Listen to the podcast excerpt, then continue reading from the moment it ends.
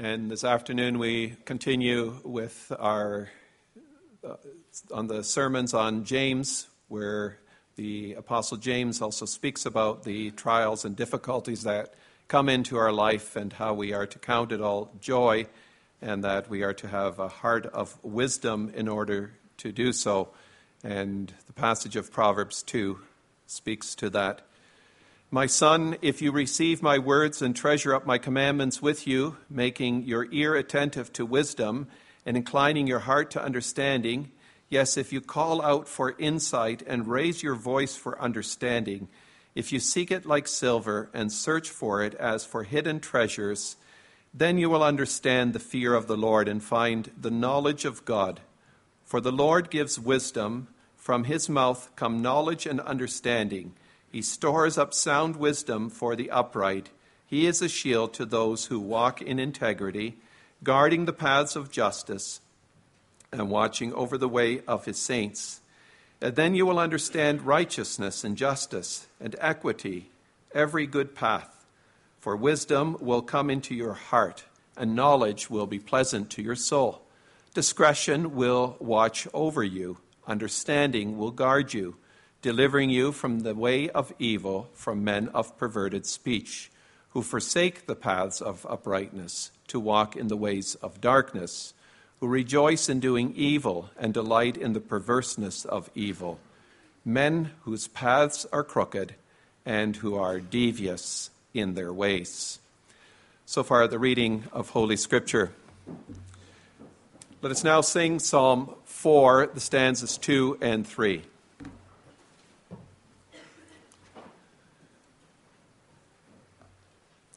I may proclaim to you the word of our God as we find that in James chapter 1, the verses 5 through 8.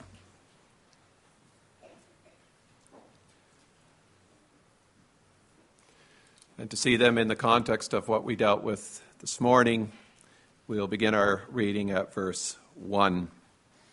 James, the servant of God and of the Lord Jesus Christ, to the twelve tribes in the dispersion, greetings.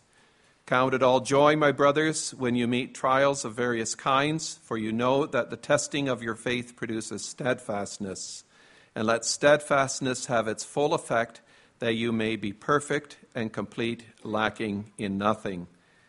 And here begins the text If any of you lacks wisdom, let him ask God, who gives generously to all without reproach, and it will be given him.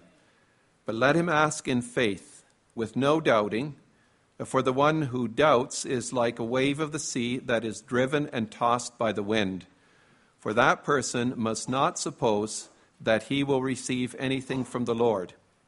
He is a double minded man, unstable in all his ways. So far.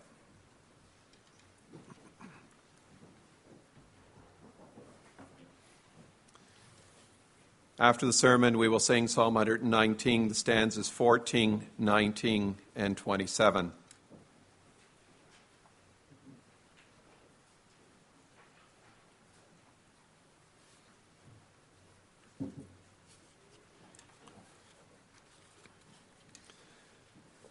Theme for the sermon is the Holy Spirit's further instruction on how we are to accept trials and we will look at two things. We are to first ask for a heart of wisdom, and second, be unwavering in faith. Dear congregation of our Lord Jesus Christ, when the gospel of salvation takes hold of us, it radically changes and transforms how we think, speak, act, and react. James, the brother of our Lord Jesus, discovered this for himself in a very real and living way. He views himself as a servant of Jesus and as a brother to those Christians to whom he writes. What he has in the Lord Jesus changes how he thinks and speaks and acts. And James wants his readers to know that the radical transforming power of faith in Jesus must change how we react to trials, troubles, and tribulations. The afflictions we face in life do not destroy us, but prod us out of our security and test the genuineness of our faith and trust in the Lord. Difficulties and hardships come upon every Christian in one way or another. Now, for some, the struggles are obvious to others, and others suffer in silence. Martin Luther is one example of an individual who outwardly appeared to have it all together, but inwardly struggled, going through periods of time when he doubted whether he was truly being used by the Lord. And yet, we today have the evidence how the Lord helped him through times such as these. For it was during an eight month period of major depression that he wrote, A mighty fortress is our God. The weak man behind a mighty fortress found in God a bulwark never failing. Trials teach every child of God to cling to the Lord, to believe that He is faithful, and that He goes with us through the good and the bad. In fact, the Lord carries us through the most desperate situations. Trials are never meaningless, but designed to produce a persistence of spirit that holds on under pressure while waiting God's time. The Lord tests our faith to produce endurance for greater service, so that we may be complete and lacking in nothing. Trials can be excruciatingly difficult and can totally change the course of our lives.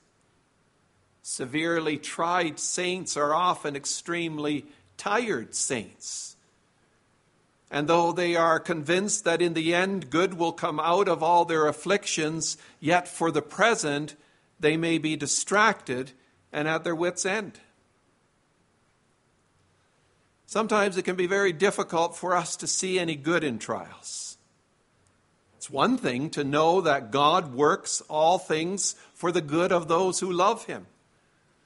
But it is quite another to put this into practice in the nitty gritty of life when pain is piercing and almost unbearable, and we feel sick to the pit of our stomachs.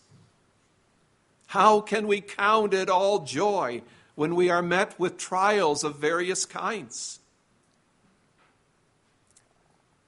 Sometimes it may not even appear to be remotely realistic to say the way we concluded this morning, How can I keep from singing? How can I be encouraged or told to say this when my heart feels heavy, stressed, and sad? Joy and trials.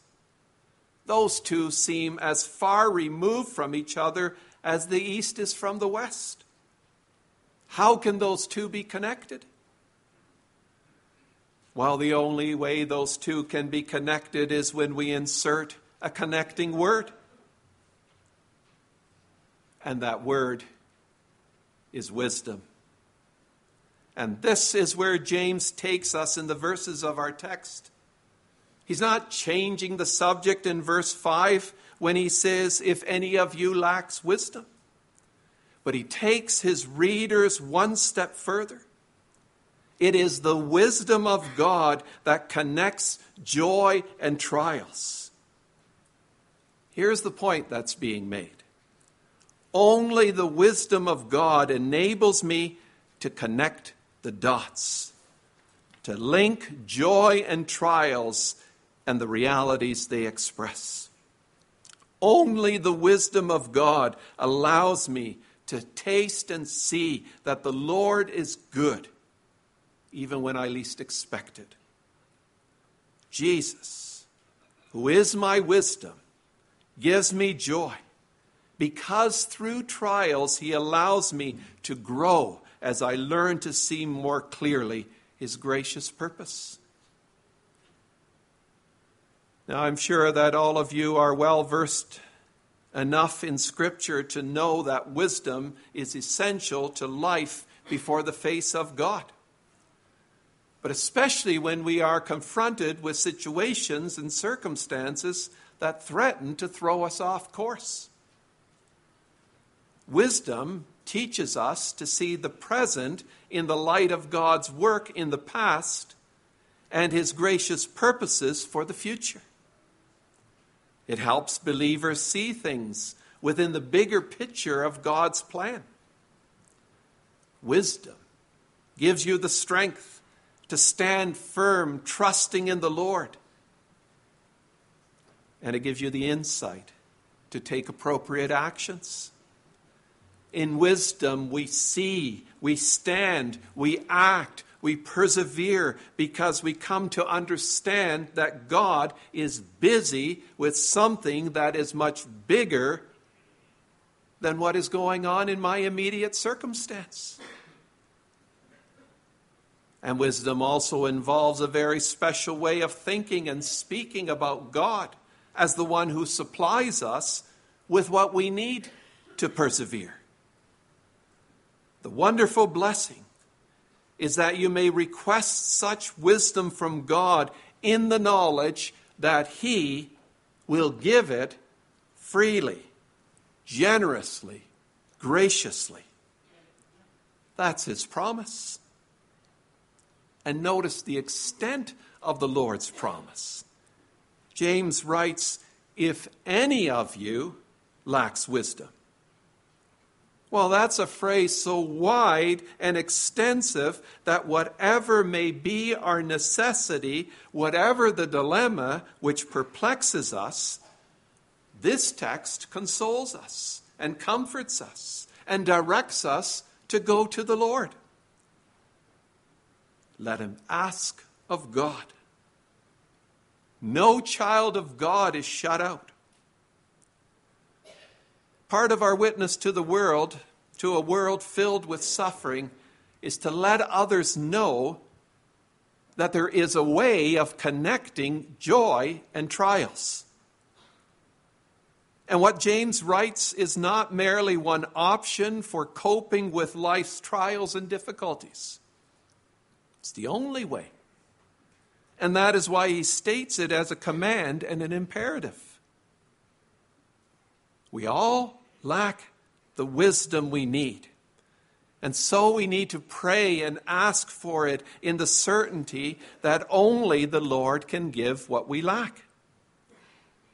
Trials are intended to drive us to God so that we ask, so that we depend on Him and trust in Him. And praying for wisdom allows us to respond properly to whatever is sent upon us in this vale of tears. When the Lord strips away your earthly securities, He does it so that you might find fullness of joy in Christ. He places you under the sharp edge of His surgeon's knife so that through the operation of the Holy Spirit, He might heal you of all your diseases. He makes you feel the burden of your guilt so that you might see the infinite value of His grace. And James encourages us to see who the Lord is. He gives wisdom to those who ask in faith. Well, maybe you have a hard time viewing God that way. You have approached Him so many times before, and it didn't appear to change anything. So now you are content to retreat even as you try to cope with adversities on your own. Maybe you view yourself as entirely unworthy of God's grace. You're ashamed to ask Him for anything until you have made some progress in getting your life back together. Well, to all of this, James tells us to ask because God's nature is to give. Remember, during such times, the wisdom of the Lord revealed so powerfully at the cross of our Savior. There's a way open to the throne of God's grace because my sins have been paid in full by Christ, who is my wisdom.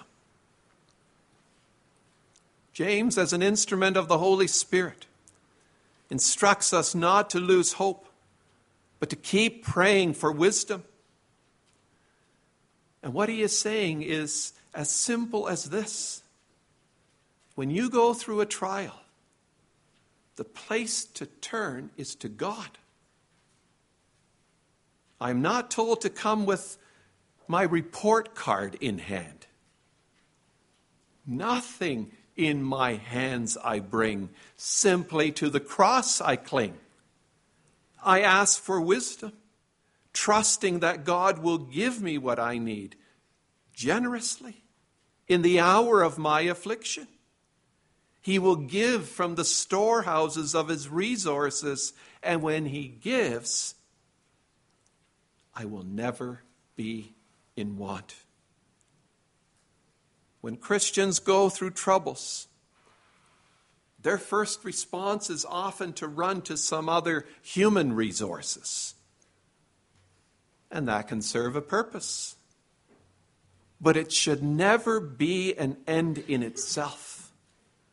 Running to friends or family, going for counseling, reading books and articles, looking for some help through blogs and shared links can be of benefit, but only if such resources direct you to the wisdom of God. The Lord uses people as his means to help each other, but the means should never become an end in itself. One of the great promises given to a believer is that the Lord gives wisdom to those who ask in faith. God gives it to those who trust He will provide. And therefore, brothers and sisters, ask for wisdom to see God's purpose in trials, so that you may come through trials strengthened in faith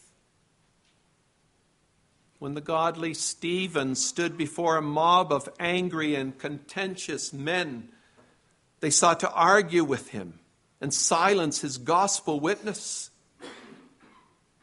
And then Luke records in Acts, but they could not withstand the wisdom and the spirit with which he was speaking.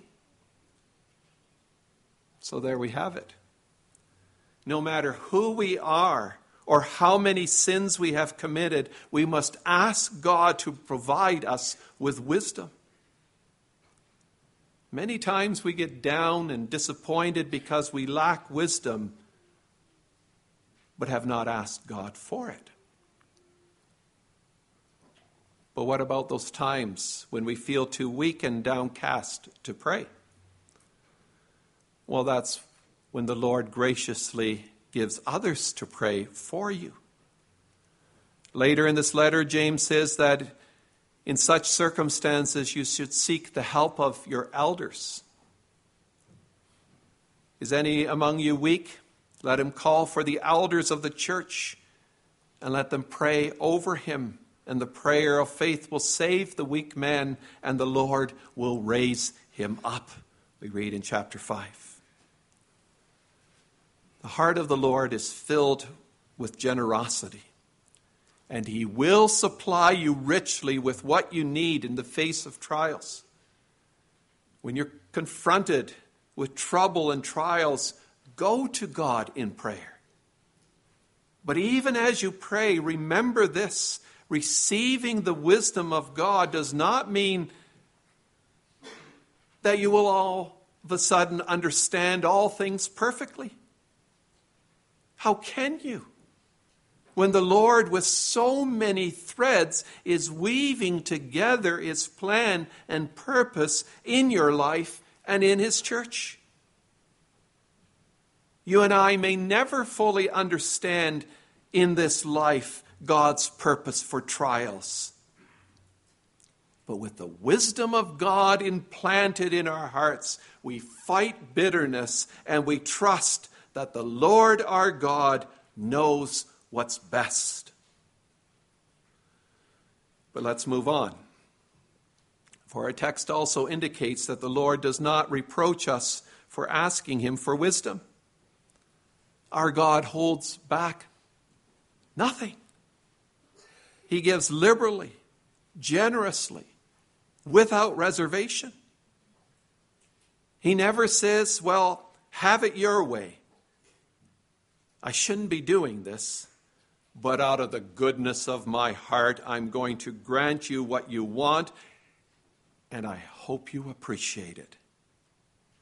The Lord promises to give the wisdom needed to help a believer persevere through trials, to hold fast in faith without wavering or doubting.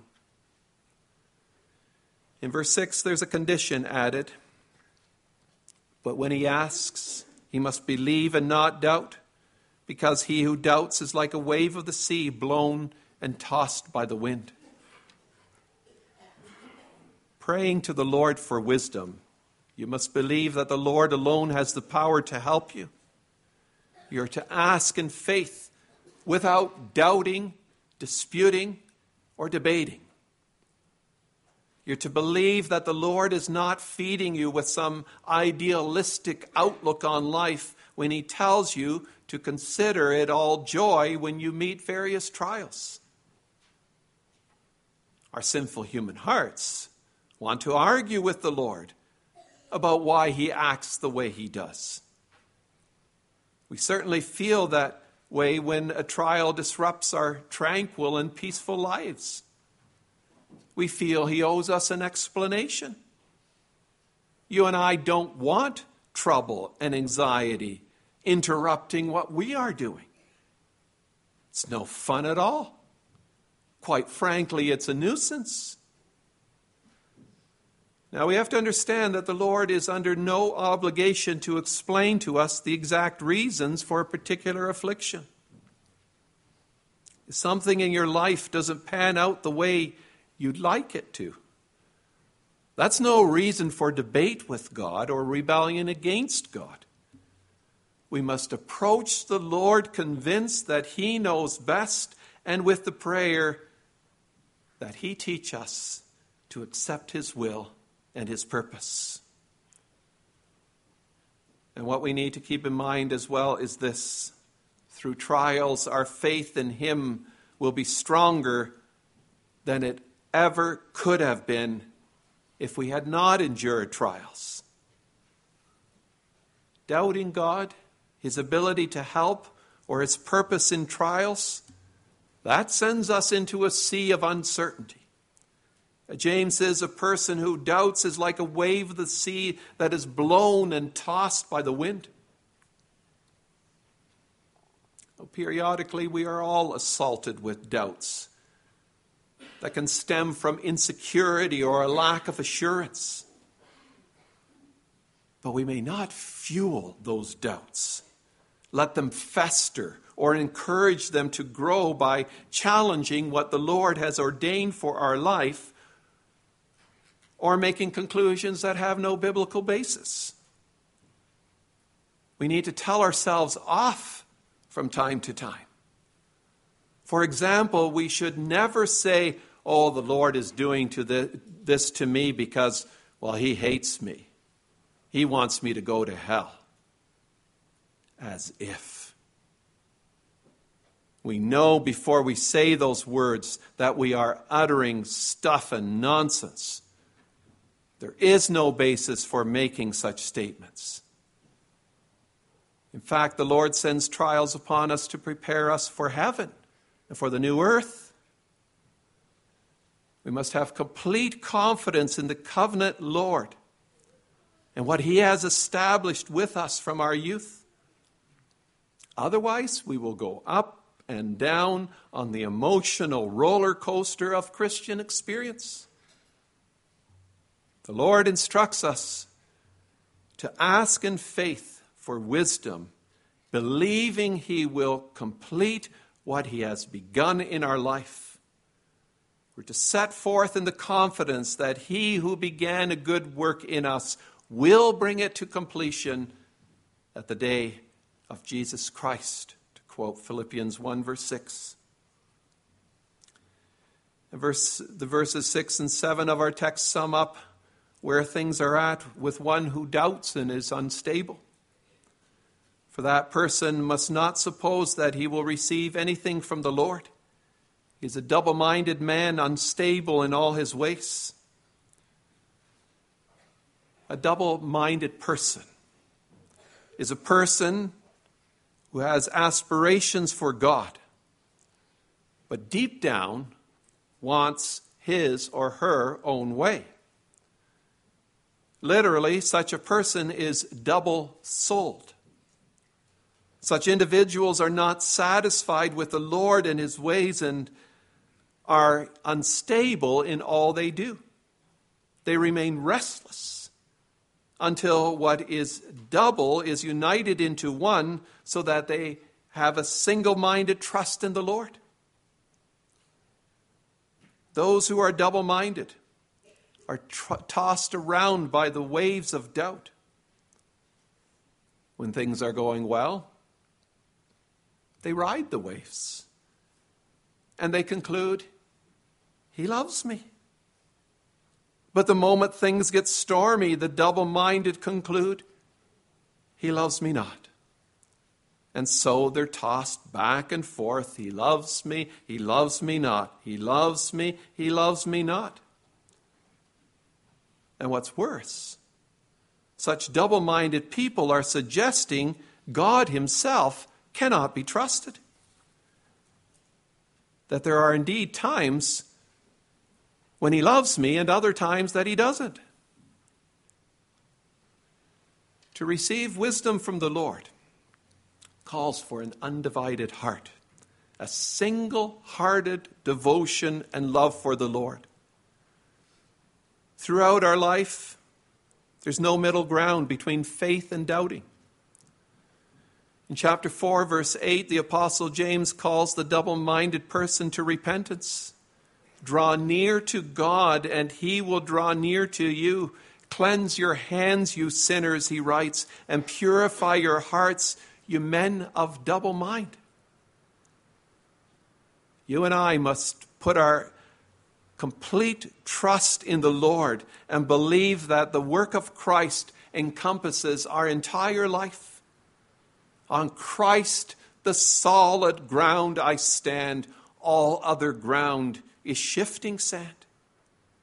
In Him I have the certainty that God is always for me. Did He not display the greatest act of generosity at the cross? He gave Jesus. Even though we did not ask for Him in faith, He sent Him through the greatest trial of God forsakenness so that our joy should be complete. And knowing what he was willing to give for our salvation, will he not give us all things in Christ? Is there any reason to doubt that he will provide us with all things in him? Brothers and sisters, you have heard the Lord's furthered instruction on how to accept trials. James helps us connect the dots. Well, let us believe with all our hearts that he who began a good work will continue working in our lives. Yield your heart to Christ and have the confidence that he gives freely and gives exactly what you need to endure whatever trial comes your way. Jesus Christ has the words of eternal life. Well, let me conclude in a similar way. I did this morning. And this time with the words of a 19th century Christian poet who wrote a piece called Workmen of God. And part of it reads as follows Workmen of God, O lose not heart, but learn what God is like. And in the darkest battlefield, you shall know where to strike. O blessed is he to whom is given the instinct that can tell that God is on the field when he is most invisible. Yes, indeed, God is on the field.